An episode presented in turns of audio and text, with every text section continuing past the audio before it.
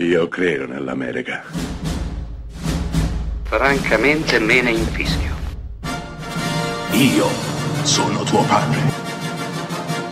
Anna Nishimasa. Rimetta a posto la candela.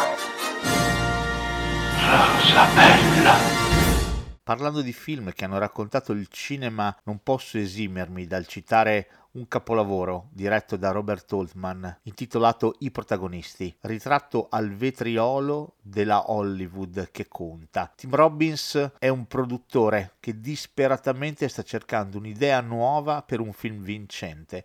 La troverà troverà lo sceneggiatore giusto, ma questi non vuole vendergli la sceneggiatura del suo film perché sa che un grande studios arriverebbe a banalizzarlo. Invece lui è un purista, è un amante del cinema classico. Ecco quindi che Tim Robbins arriverà ad uccidere questo sceneggiatore, rubare il suo lavoro e fare il film, ovviamente banalizzandolo. Ecco i protagonisti racconta tutto questo, infarcendo la storia di tutti i problemi le idiosincrasie, le difficoltà, le fragilità degli attori e di tutti coloro che compongono il variegato mondo del cinema. Come sempre con Altman, tantissimi gli attori coinvolti, anche solamente in un cameo, Bruce Willis, Julia Roberts, Jack Lemmon e tantissimi altri, per un film affresco che racconta la stupidità, la cattiveria e la banalità di un sistema produttivo che troppo spesso sacrifica l'arte per l'incasso facile. Emblematica in questo senso la scena di apertura della durata di ben 8 minuti,